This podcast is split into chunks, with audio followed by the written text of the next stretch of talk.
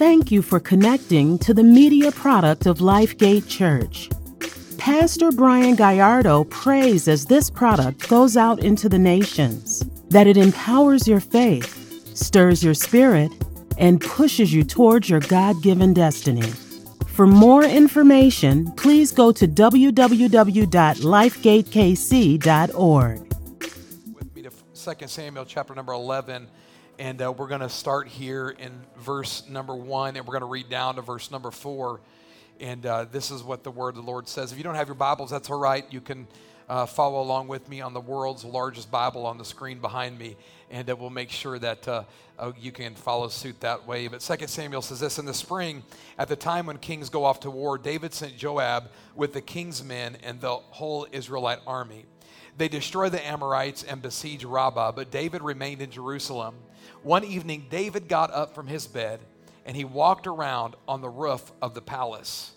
From the roof, he saw a woman bathing, and the woman was very beautiful. And David sent someone to find out about her, and the man said, She is Bathsheba, the daughter of Eliam. Ain't she fine, David? The wife of Uriah the Hittite. She was already married, she was fine and married. Verse 4 Then David sent messengers to get her. She came to him, and David, the married man, slept with the woman whom he craved that was already married. I want to talk to you this morning. This is the conclusion of our series entitled Porn in My Pocket. And I want to talk to you this morning a sermon entitled I Must Take Action. Can we all say that together? I must take action. Come on, say it again. I must take action. Father, I thank you for the power of your word, and I pray today, God, that you would use me to bring somebody hope and bring them freedom. In the precious name of Jesus, I pray. And the people of God said, Amen. Before you're seated, can y'all go find somebody? If you're close to Mackenzie, make sure you love on her a little bit extra today. Go find somebody and tell them how glad you are to see them. Look them right in the face and tell them, You must take action. Let's go. Come on, find somebody.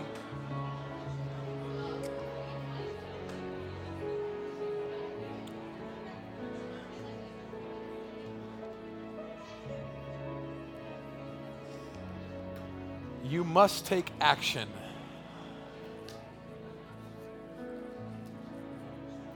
You must take action. Look at somebody again. Tell them, say, You must take action. You have to. You have to. You have to. Okay. Before we jump in today's message, everybody say, Hey, Pastor, we love you. Now, honey, some of them didn't say it. I don't know if I can continue. Some of them. Just, I want everybody to say, Hey, Pastor. We love you. Now, let me ask you how many y'all love me?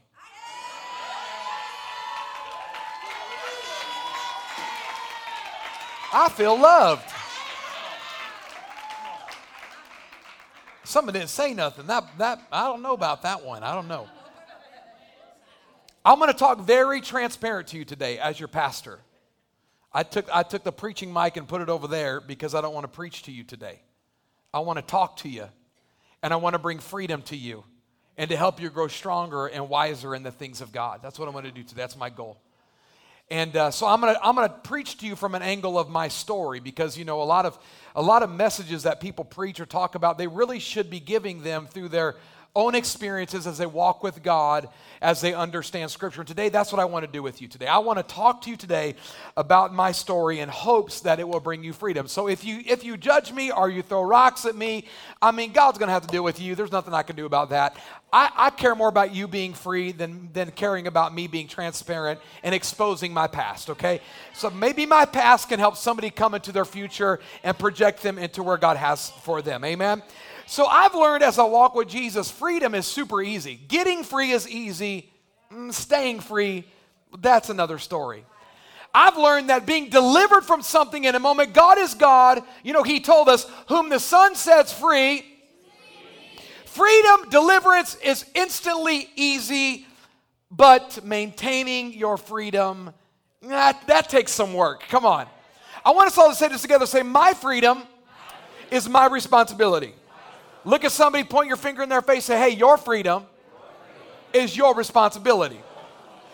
Jesus is so powerful. You know he's powerful. He's all powerful. He's a powerful Jesus. Come on. Can y'all give Brother Jordan a round of applause? He's such a great man. Brother Jordan's going to be doing something special in our Dream Team uh, leaders, our Dream Team leads meetings. He's going to be teaching some of that leadership curriculum to our Dream Team leads. We're excited about that in the future. Jesus is responsible for you and I getting free. But you and I are responsible to, to, to maintain it and stay free. Now, a lot of you in this room, you be blaming a lot of things on the devil that you should start blaming on yourself. Not everything's a demon, not everything's a devil, right? Your, your car engine didn't blow because there's a devil loose. Your car engine didn't blow because you didn't put oil in it. My responsibility. Who I run with will either produce and magnify my freedom or produce and magnify my bondage. Where I go will either produce freedom or produce bondage.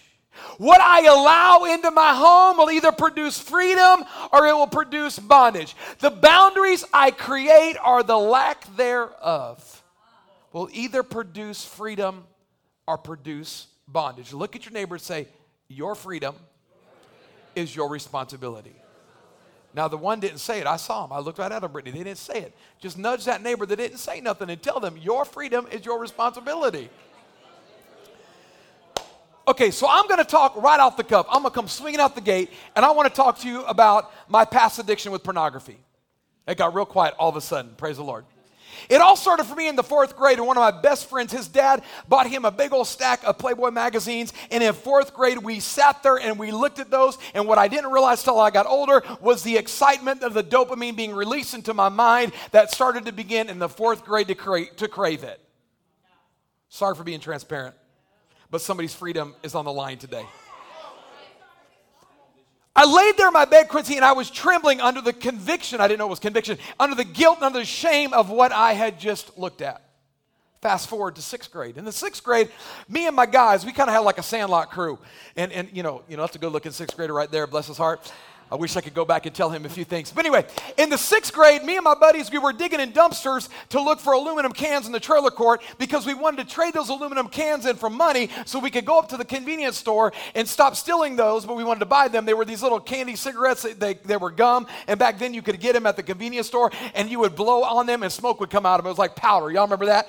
And so we were like, we love those things. So we, would, we, we, we were gathering money and we were in this certain dumpster and we found a big old box full of pornography. So I began to feast on that for years and eat on it and look at it and think about it until it consumed me. So I went to church camp. And in church camp, I got convicted. So I came home and I put those magazines back in the dumpster because I didn't know it then, but what I was seeing was my freedom, my responsibility. Fast forward with me to the eighth grade and still struggling in this area. I, I, I in my own home, found the stash of someone's uh, family member's pornographic videos. For the first time, I saw things I should have never saw. Come on, David. Partook in things I should never partook in. Come on, David. And there I was as an eighth grader, living in my own quiet chaos of addiction and crazy bondage. Well, I went to church camp again in Lexington, Nebraska, the Assemblies of God church camp, and I got delivered there on the floor as God did heart surgery. So I came home from kids camp and I went, there were VHS tapes. This isn't one, this is actually a Irving Berlin's Holiday Inn. That's definitely not the kind of movie I was looking at. and so I remember I came home crying because I was sick of this being my master. You know, God told Adam and Eve, hey, be careful, sin is crouching at your door and you must master it. I came home. I opened that film up. Y'all, some of y'all young people don't know what this is called a VHS tape. And what you do is you would stick it in what was called a VCR. And if it didn't play right, you'd have to look at the tape to make sure it wasn't wrinkled. And then you could, then you, then you could. Somebody says a boom box. Well, no, but I came home and I, I was crying. I was like, God, I don't want to be bound to this anymore. So I took it and I, I pulled the tape out of it just like this. I can remember I pulled it out until I pulled it and I ripped it and I came and I and I threw it in our trash can. I said, You're not gonna master me no more. Got free. July 20th. Now we're going to speed up. July 20th, 1995. I was 18 years old. Yes, I'm 46, and I look way much younger than I than I actually am because Latin don't crack. That's praise, praise God. We just don't. And so we fast forward 1995, and I had graduated high school. July 20th, I had a God encounter at my mom's apartment in, in Lions Head Apartments in Omaha, Nebraska. And I got rocked by Jesus, and God called me to preach the gospel. So I did what only a young person could do, and I went to Bible college at Valor Christian College. Here I am studying to be a preacher, on fire for the Lord. And my roommate brings in a laptop that was connected to the internet. And for the first time, I was studying to be a preacher. I got on the internet by myself in a lone, dark apartment. I didn't fall. I went to the balcony and I dove off. I remember the service. I, I was wearing like a green suit. I don't remember which service it was or what pastor was preaching, but I was wearing a green suit. That's what we used to wear back then. And some of y'all remember you would the, the, the pants were so baggy you would take a step and then it had to come up and catch you. Man, I was rocking them zoot suits, I mean trench coat suits, everything. I got laid out on the floor and I was like, God, how can I be a preacher and I'm still bound to this? Your freedom, your responsibility. Mm-hmm. So I got free, and I want to tell you how to get free. Because you need to know today pornography is not your friend. But it makes me feel it's not your friend. It's demonic in principle, it's demonic in spirit, it's abusive toward women. Come on, y'all know me to be true today. Porn is damaging, it will damage your relationships. You won't be able to have a conversation with the opposite and some the same sex because all you can think of are those graphic images that are in your head because what your dopamine is attached to. Your freedom, your responsibility. He said, Pastor, what are we talking about this in church for? Can't we talk about holy things? Can we talk about Abraham? Can't we talk about Noah? Who built the ark? Noah, Noah. Who built the ark? Brother Noah built the ark. Can't we talk about uh, uh, something other than pornography? No, we cannot. So, why? If you do your due diligence and your research, 64% of men who go to church, 64% of men in this building have viewed internet pornography in the last month. 15% of women in this church have viewed internet pornography in the last month and they can't stop. It's a monthly reoccurrence. This is a scarier statistic. Between the ages of 17, 18 to the age of 30, 79% of that age group views internet pornography regularly. There is an epidemic in our generation. You know why? Because it's so easy to get to. We've got the pornography in our pocket. We can look at it when ain't nobody watching. Study hall. We can look at it at 1 o'clock a.m. when our spouse is sleeping because we have no boundaries, we have no safeguards. My freedom, come on, talk to me in here, my responsibility. Am I doing okay, Mackenzie? You ain't heard me preach a long time. Am I doing all right? All right, all right. So, we can get free by looking, I believe, at David. There are 929 verses about David. He was a king of Israel. He was one of the greatest men of the Bible. Come on. He is, he is a man who's after God's own heart. Very talented musician. He was like uh, sweet baby boy over here. I'm kidding. It's an inner joke. He was like Bubba, I mean Jeremy over here. He was a talented musician. He was a worshiper like Ben. He was a songwriter. He was a poet, and you didn't even know it. Come on, Sister Charlotte. You know, he was a poet, didn't know it. He was a leader's leader, wrote half of the book of Psalms a pastor's pastor, yet all of us know that David was an adulterous murderer. Second Samuel opens up in chapter 11. We saw what he did. At night, he saw a woman naked there taking a bath. He started to crave her. He's like, "Oh, baby, you fine. You definitely ain't going to heaven because it got to be a sin to look that good." That's what David was saying. He started lusting and craving and desiring. Uh, somebody told me in between service, they said, Pastor, you know, lust is like a consuming fire. Once you give, are given over to it, it just consumes you over and over and over. It's all you think about, it's all you talk about. David was consumed to crave what he shouldn't have. Well, then the situation compounds. He sleeps with her, she gets pregnant, he murders her husband, they have a baby, and the baby dies. I wonder how David's mom felt about her precious, sweet son, the King David. As she's at Walmart and she's looking at new TVs to buy for the palace, and every TV there on that wall is covering the show on Fox or CNN or MSNBC or whatever news station you like. And it was King David's picture with the scroll underneath The king has fallen from grace. Imagine the sin, the guilt, and the weight sexual perversion had on a nation, a family, a people, and a parent. It's exactly where some of you are today. And you can say, Pastor, how in the world could a king come to this place? The same way you and I do no boundaries. He was on a balcony, he shouldn't have been there. He should have been at war. He was where he shouldn't have been looking at what he shouldn't look at. Woo, she fine. Sorry, I mean, yes, Lord, praise God. I love you, Jesus. I worship it. My heart wants God, but I'm bound to what's in my pocket. Pastor, how did he get to this place? Well, he should have been at war. When you stop praying, when you stop warring, when you start standing firm in your faith and believing God beyond belief, you better get ready because the enemy is coming. Come on, somebody. You better get ready because what you're tempted with is going to erupt inside of your heart. The Bible said that we sin when we're drawn away by our own fleshly wants and desires. If you're not praying, your wants and desires that you crave that are immoral will be louder than your wants for God. And soon you'll get to the point where you'll love that you, that, I mean, you'll hate what you love.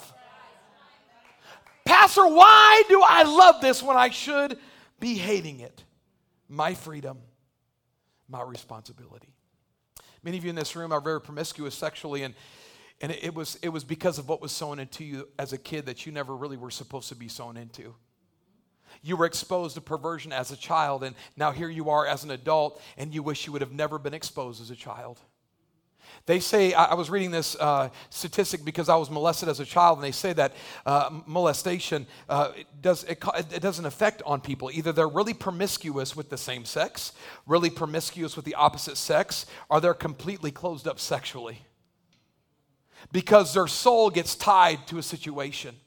Whether it's molestation or sexual perversion through pornography, or maybe, maybe you had premarital sex at a young age and you gave yourself away and it was consensual, but every single since that day, you hate yourself for what you thought you loved. My freedom, my responsibility. Boy, this is a heavy subject today. You see how I didn't want, I didn't want to use my preaching mic. Go, my freedom? Ah, it, it wouldn't work for this right? So here we are, you and I, we get saved and we start justifying our sin. We, will have a week of sexual sobriety and then all of a sudden, man, we fall again. It's almost like a food addict. Like for me, like if I'm up like at one o'clock in the morning, I'm wanting to eat something that's not good for me. Like I don't want a cookie, I want plural cookies. Don't put, listen, don't put a fresh baked Snickerdoodle, hallelujah. Won't he do it? What's those things you make at Christmas time? Only at Christmas time. Peanut butter blossoms. Can the church say amen? I don't eat one peanut butter blossom. I, I admit to you as a pastor, I have sinned. At Christmas time, I had like 20 a day. I binge eat it, and that's what some of y'all do sexually. You binge consume it. You do good, then you mess up, and now you're a month into it again. Pastor, how can I get free? Well, you can learn by David. Stop going where you shouldn't go without boundaries. Stop having what you shouldn't have without boundaries. Stop looking at you shouldn't look at without somebody being accountable to you on this thing. Look at your neighbor say, hey, baby, no shame in your, well, don't say, hey, baby, say, hey, no shame in your game. The other day, I was at, I was at the store, and this lady came up to me. She said, hey, you lean over here all in. He said, she said, lean over to me with all that sexy. I said, what? She said, ooh, put your face out there. Lean over here on me, that's sexy. I said, uh, no, first off. There was no entertainment of this conversation, trust me. I said, uh, no. I said, you go to church anywhere? She said, No, I don't. I said, You should come to my church this Sunday because the pastor is talking about being free from sexual perversion. You bet, Matt, did I say that? You best believe. Why? Because I'm not entertaining it. My freedom? Come on, you must take the action if you want to be free. You know why? Sin doesn't grow in a lit place. Sin grows in a deep, dark place where there's nobody but you and those involved in it. If you want to be free, if you want God to deliver you, you got to come into the light and you got to be responsible with your freedom. Come on and say yes. Well, Pastor, I hear you, but I got to get married because the Bible, the Bible said it's better to marry than to burn with lust, and I can't wait to get married and have sex eight times a week. Oh, you silly little Christian, you. If you're, if you're in that category, you need, to, you need to teach a class. Praise God. Teach me, please, that class. Okay. Marriage doesn't mean sexual cravings go away. And let me help you out, ladies, because some of the ladies in this room who are married, your husband is so angry and you think he's angry at you. You think he's not talking to you because you must be doing something wrong. When sometimes a lot of men, they're so ashamed and they're so frustrated because they want to be free from pornography, but who are they going to tell? I mean, they can't tell you because now you're going to be insecure. Now you're going to think it's you and not the problem that's behind this whole thing, which is called the devil that has opened these doors to them, and they need to be free. Come on, somebody. When my wife and I first got married, she, my wife is a gift, y'all. She's so gracious. I, I told her that whole story about how I grew up, and I said, listen, don't, we don't have a computer in our house. We, we, I just got a TV. I said, listen, I want to stay free. And I said, here's my boundaries. Help me create boundaries. And I want to talk to you. That first year, it was, it was a problem just to tell her that. Because, you know, most people, when they first get married, there's a lot of insecurities there and, and they're insecure about, you know, if a pretty girl comes up, automatic, oh, you, oh, you think she's pretty? Uh, I, I mean, what? You what? Oh, what? You think she's pretty? So we were on our honeymoon, and uh, we were in Cozumel, and my wife and I were sitting in lawn chairs uh, there at the beach, and I was just, I was, I was just married. I was happy and married on my honeymoon, and my wife says to me, "Don't look over there." Can I hear the congregation say in unison, What is your instinct to do? Look over there. See, babe, I'm telling you. See, babe, I'm telling you. See, in agreement, in agreement. So I look over there, and there's this beautiful young woman who's almost naked. Boy, we fought the entire day. She's like, You told me that you dealt with pornography in the past, and you're looking at that. I said, Babe, you told me to look. I told you not to look over there. I said, You told me I had to look over there.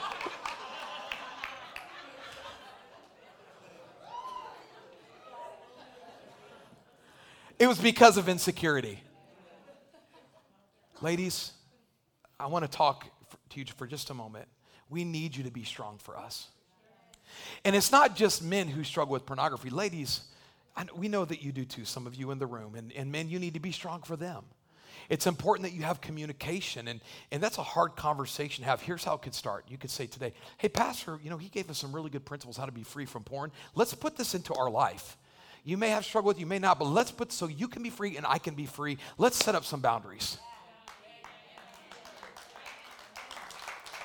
And if you're if you're a wife and you know your husband has battle with this, come talk to my wife. She's uh, such a woman of grace, and and she's she's been you, you like listen. You think I'm free? I'm free in part because of Jesus and in part because of my wife, uh, because I have a Gibraltar of a woman who can pray, who can believe, who can stand. In the past, if I've struggled, say, "Hey, baby, I'm struggling," she'll be like, "In the name of Jesus."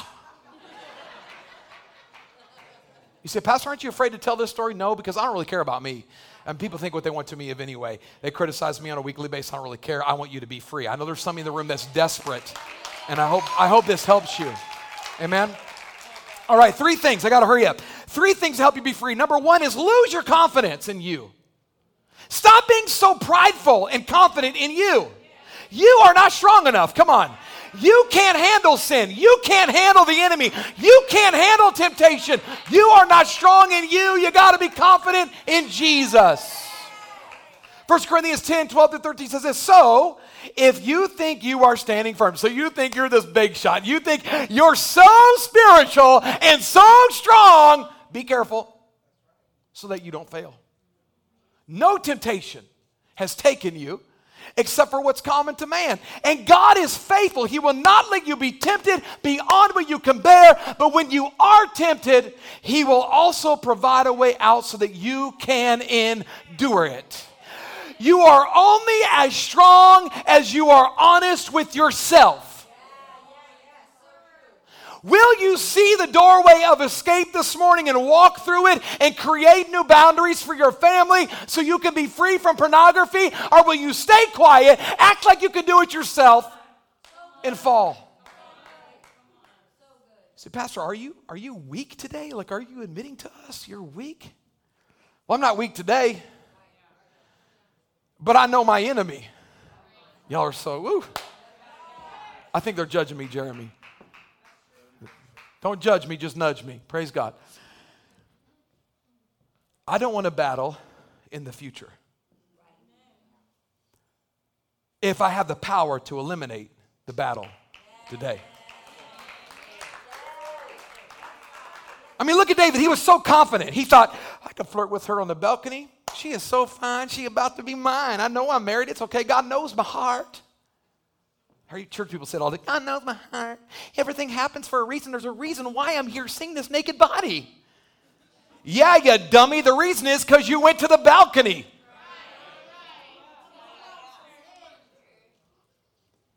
Staring at a naked woman. I'm good, I'm the king. Sleeping with her, murdering her husband, and still in his mind, I'm still the man. Pride says I can handle it. Listen to humility. I'm always potentially vulnerable to pornography. Say, are you saying that for you, Pastor? I'm not stupid. I'm not too prideful to tell you that you're not strong enough. One of my mentors, Dr. Maurice Hart, I asked him, I said, I said, Dr. Hart, when did you stop feeling this craving and this, when you would notice a pretty girl and you might lust for, how old were you? How old were you when this, when this didn't bother you anymore? He said, when I get there, I'll tell you. I said, What? You're like 80. Like, what are you talking about? He said, When I get there, I'll tell you. I said, You still don't have freedom? He goes, No, I still have to discipline myself. You're talking about an elder in a church who oversaw thousands of pastors. That was his. I, I thought, great. There's no free answer to this. But the Lord started to show me as I've gotten older why sin in your tomorrow if you can get victory of it today? Boy, I'm preaching really good this morning. I'm going to make myself a steak. No, my wife's going to get me a steak after church. Praise God. So, because of this, you have to walk in humility. You have to take action. You have to realize that your freedom is your responsibility, right? So, Pastor, how are you safeguarding yourself? Before I got married, I didn't have a TV or a computer in my house. Two months before we got married, I got a computer, or I got a TV, I'm sorry. And then we got a computer later on, like a year and a half after we got married. I was scared to death to get a computer. But when we got it, we safeguarded and locked the thing up. So, like, I could type my notes, and that was about it. Well, even to this day, I'm safeguarded.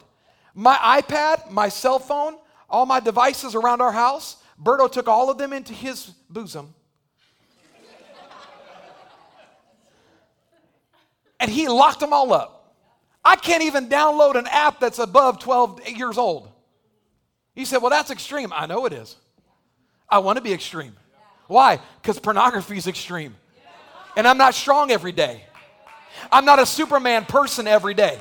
Sometimes I struggle because I'm flesh just like you. Sometimes I go through hell in my mind just like you. Sometimes I just want to alleviate the constant pain just like you. So I safeguard myself. Why? Sin tomorrow if I can get the victory today. I'm trying to help you. I really am. I really, this is so humiliating to me to talk to you about this, but I pray that it helps you to get free because I'm so sick of me on the shelf. I don't want to be on the platform. I don't want to be the idol. Let God be worshiped. Let Him be magnified. Come on. I, my, my righteousness is as filthy rags, said Paul. Come on. And if it can get you free, then let it get you free. Hallelujah. Come on and give Him praise in this room. My God. It'll lose your confidence in you. Man, I feel the Holy Ghost so strong on this. Not only do you have to lose your confidence in you, number two, you have to stop justifying your porn. Well, Pastor, I literally had somebody tell me this, Jeremy. They said, I need to learn about the female anatomy. I said, well, You done bumped your head. They have classes for that, and you're not a doctor. You ain't medical school. What you need to know about the female body for? You gonna be a, a doctor for women? No. Well, then what do you need to know about the woman's body for? You ain't married? Learn that when you get married. Praise God. Well, Pastor, my wife just doesn't meet my needs, and pornography helps me.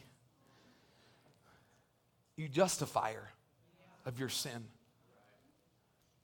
I went to Asbury College and I was standing there in like the eighth row, ninth row. Maybe it was the tenth row, I don't know. I was in the room. And there was such a reverence. People were just crying out, repenting of their sins in the room. I thought, God, we got to get back to that. To where we stop justifying our mess, like from the pulpit to the pew to the parking lot. Like, when are we going to wake up and serve God for real? It's not a little porn in Jesus. Come on. You can't have two masters. Who are you serving today? Well, Pastor, I can't stop. I'm too afraid to tell anybody. I don't believe I can be free. That's what David thought. But thank God David had a friend Nathan to tell him the truth. You're never going to be free until you get honest with yourself. You got to get honest with you. Come on, you have to get honest with you. You're never going to get free until you get honest with it. What did Jesus say in Matthew 5 28? But I tell any one of you, whoever looks upon a woman lustfully, or a man, come on, women are just as bad in this generation, has already committed adultery in his, in his or her heart. You can have sex with somebody here without having sex with them. Y'all are quiet up in this church on today. Preach. Preach, Bishop. I'm trying to. Lose your confidence. Stop justifying it. Look at your neighbor say, Your freedom, your responsibility. Number three, you cannot win if you fight it. You're only going to win if you flee it. You're trying to fight what you're supposed to flee. I'm strong enough. No, you're not. We all know you're not, you silly little Christian. You're not strong enough to fight it. So some people can't stop gossiping because they ain't strong enough to fight it. Right? Some people in church, they can't help but be a bump on a pickle. They're not going to praise, they're not going to shout, they just can't fight. They're just going to sit there like a bump on a pickle.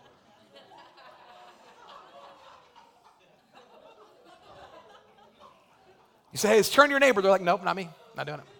Let's lift our hands. Nope, not me. I'm going to bump on a pickle. We can't fight you. We just got to flee you. It's the same thing with sexual desires that are ungodly. Now, Pastor, I've been praying, asking God to take sexual desires from me. He's not going to do that. I'm about to make a bold statement. He gave them to you. Thank God he gave them to you. It is completely right for a husband and a wife, not a wife and a wife, that's unbiblical. Not a husband and a husband, that's unbiblical. Not they, them, he, she, that's unbiblical. Now, that's not to offend those who are in the world. I'm just tired of Christians trying to recreate doctrine. That's not there. Thank you for four of you. Bump on a pickle. Sex between a man and a woman who are consummated in marriage is amazing. You should have lots of it. Donnie said, Oh Lord Jesus. Donnie stood up, said, Preach, Pastor, I'm going to pay for your steak after church. Oh, Lord. Well, praise Him. Santo, Santo, Santo. We shouldn't be talking like this in church. Well, you listen to the music of it. You watch it on Netflix, it don't bother you then. Why can't we talk about what God created in church? That's why it's so perverted. When I was growing up, they told me sex was bad. I had you serve it. Don't sex is bad. Don't be having it. And I found out they was having it,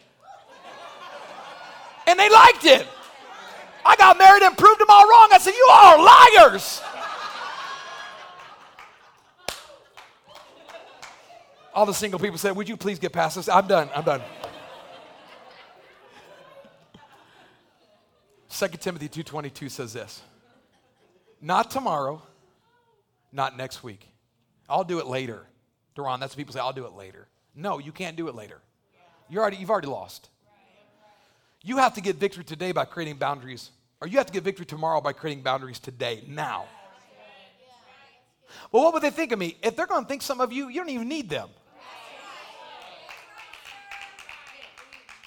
I got friends in low places. No, I got friends, y'all. Bishop Palmer's my friend. Pastor Corn, I mean Pastor Jay Waller, I call him Corn Wallace. Pastor Jay Waller is my friend. They know everything about me. And they'll, they'll ask me, hey, you been staying free? Yes, sir, I've been staying free. Berta might say to me, let me see your phone, your computer, your laptop. Go right ahead. They had nothing to hide. My wife might say, now see, some of y'all cringe at this. My wife might just grab my phone and start looking through it.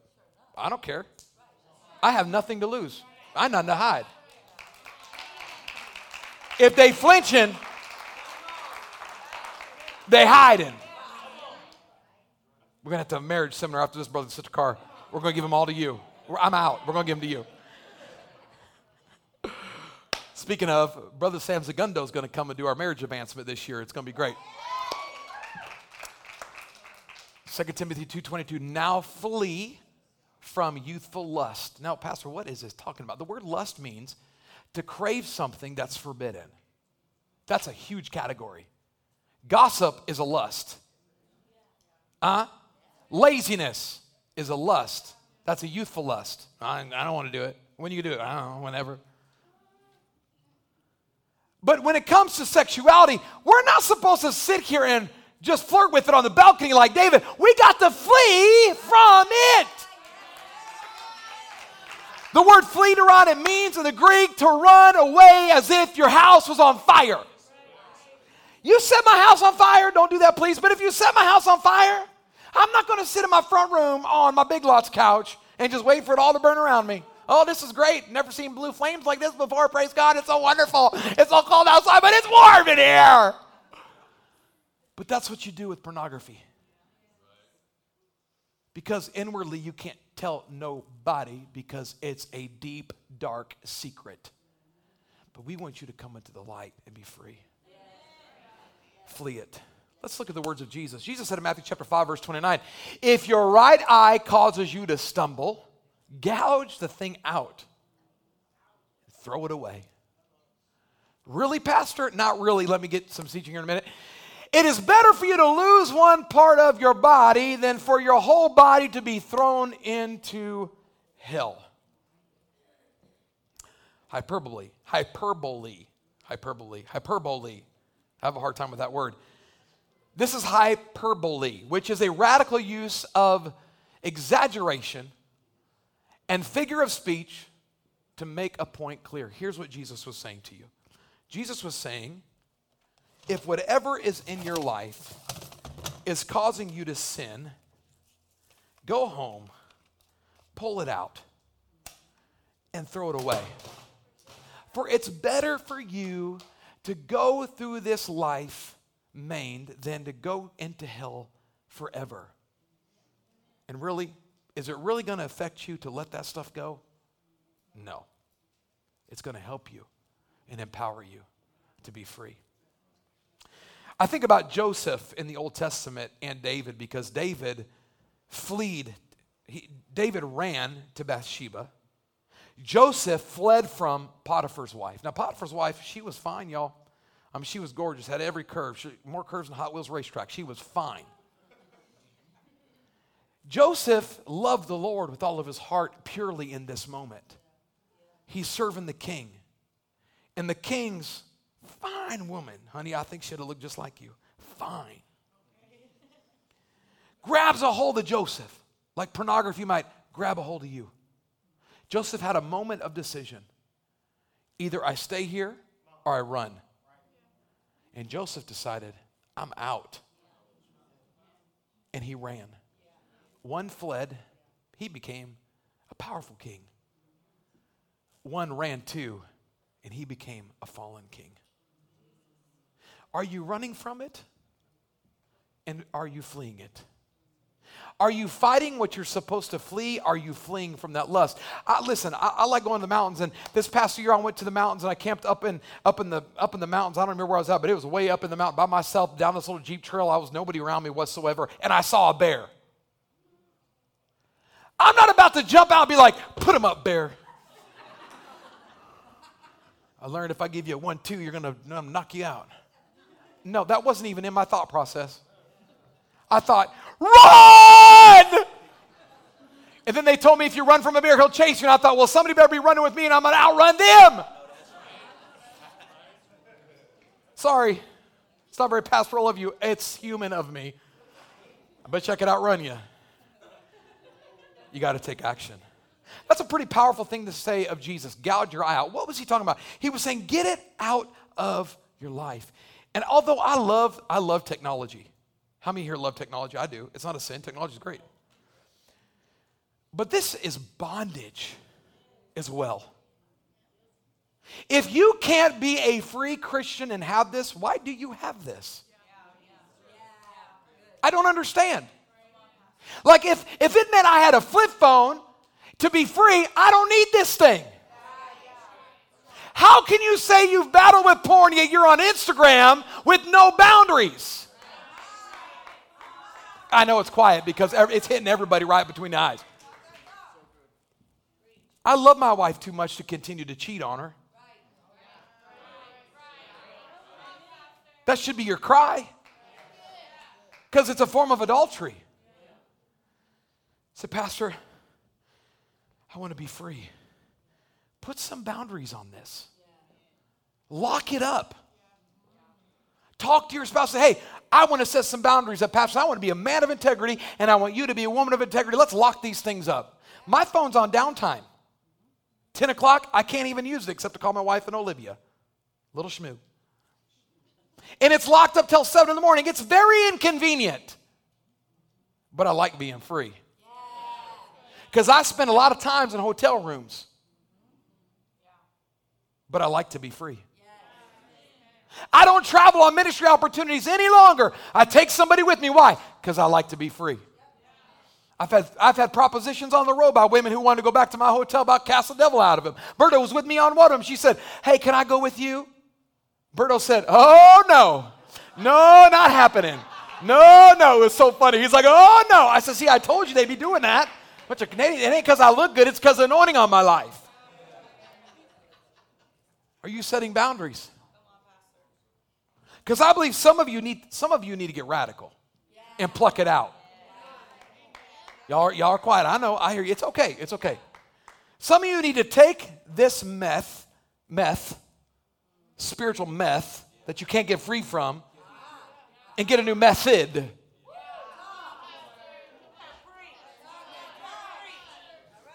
Oh, Pastor, don't do that. That's worth a lot of money. Pastor, I can't go to a flip phone because well, it's a flip phone. How am I going to text? You don't need to text. You've been sending the wrong text anyway. Some of you are watching me on a device that you just watched pornography on last night. And you need to be free. If you can't lock this up, maybe you should lock it out. That's pretty radical. I know. But don't you want to be free? of the trash and the porn. Don't you want to be free for real? Well, you shouldn't be talking this bold. I would to God, preachers would talk bold to get people free.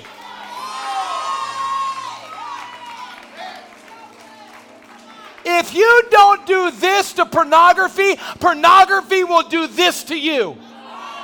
It will shatter you, ruin your marriage, destroy your children, destroy your legacy. Get it out. Come on, stand to your feet with. I feel the Holy Ghost so strong in here. Get it out, get it out, get it out. Pastor, I want to be free. Listen, your freedom is your responsibility.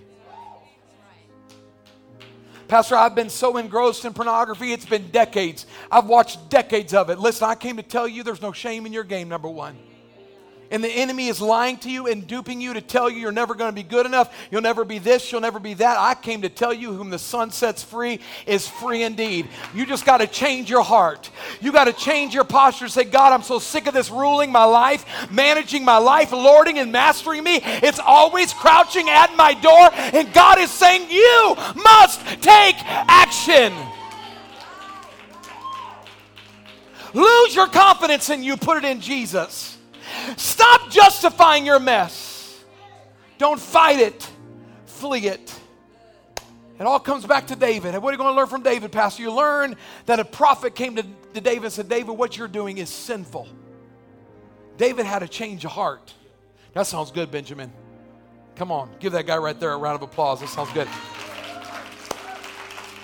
David had a change of heart, and we know the story. Come on in Psalm 51, verse 10 through 12, it says this Create in me. This was David's cry. He was saying, God, please change me and clean my heart. You got to get to that point first where you're saying, God, I'm tired of pornography making me filthy. Create in me a clean heart and renew a right spirit in me. My spirit's wrong. I'm consumed by lust. I'm consumed by. You got to get distinctly, you know, clear with God. Cast me not away from your presence because that's what sexual sin that's what all sin does is it casts us away from him. And take not your holy ghost from me. Restore unto me the joy of my salvation and uphold me with your free spirit. We got to ask god do this lord. Hold me up and free me and make my heart clean. We must take the action. Pastor what do we do now? You've given us a whole series about this situation. I first dealt with you with pride. I got to let loose of me. You'll never get free of sin until you let loose of yourself. God can't do in you what He wants to do in you if there's too much of you there. He can't fill something that's not empty. Come on, somebody. So, the first thing you got to do is you got to confess your mess to Jesus. Say, Lord, I sin. And I'm going to be very specific with you. I don't, have to, I don't have to pray after a preacher. He's not praying my heart. I need to pray from my heart to you, and I confess my sin. The next thing, next thing you got to do is find you somebody who you can trust. It might be an Elder Mark Tig. Come on. It might be a Matthew Wirtz. Come on, somebody. It might be a, a Berta Marillo. You know, it, it might be a Brother Carr. It might be, get to somebody you can confess the mess to and say, hey, I'm struggling with pornography and I need to be free. And you got to be willing and allow them to kick you in the butt. And you want to be free? You have to be willing. For, come on, get it in high gear. Let's go. Then, then what you got to do is you got to get the triggers out, pluck it and throw it out of your house. If you can't be free with having internet at your house, you don't need it. And if you're letting your kids have internet in their room with the door shut, you are a fool in today's world. Human traffickers are knocking on their door. Pornography, people are knocking on their door. Uh, they're, they're wanting to exploit our children in this nation. Come on, we got to get some wisdom about us. Parents, I encourage you, please, please have heartfelt, no shame filled conversations with your children about pornography. Come on. We, we want them to be free. We don't want to scold them. We have an open door policy the living. You can talk to us about anything with no shame. No shame. Is mom and dad good at that, baby? Be honest. We, no shame. And then fourthly, what we what we want to encourage you to do is you may have to go get professional help. You say, Pastor, will you counsel me on this? I'm not a counselor. I counsel you every Sunday morning at 9 and 11. I'm not a counselor. I cannot legally counsel you. I can give you biblical spiritual advice from Scripture, but I cannot biblically counsel you. It's against the law for me to do that. I could be sued and lose, lose the whole church if I counseled you. It may mean, well, I don't believe in all that counseling stuff. That's for people who don't know Jesus. Well, you don't read the Bible. There is safety and the multitude of counsel. Counseling, the right counseling, don't go to no goofball that'll tell you that's anti church and pro gay marriage. Don't go to that guy. Thank you. Tell us, Pastor. We have counselors that we can connect you to. We actually have a counselor. He's amazing. I go to him. And he told me, he said, for your church, I'll do counseling for your people. If they can afford $25, I'll let them pay $25. But my going rate is $150 an hour. But if your people want to come because I want to help them, I will open up that door to them.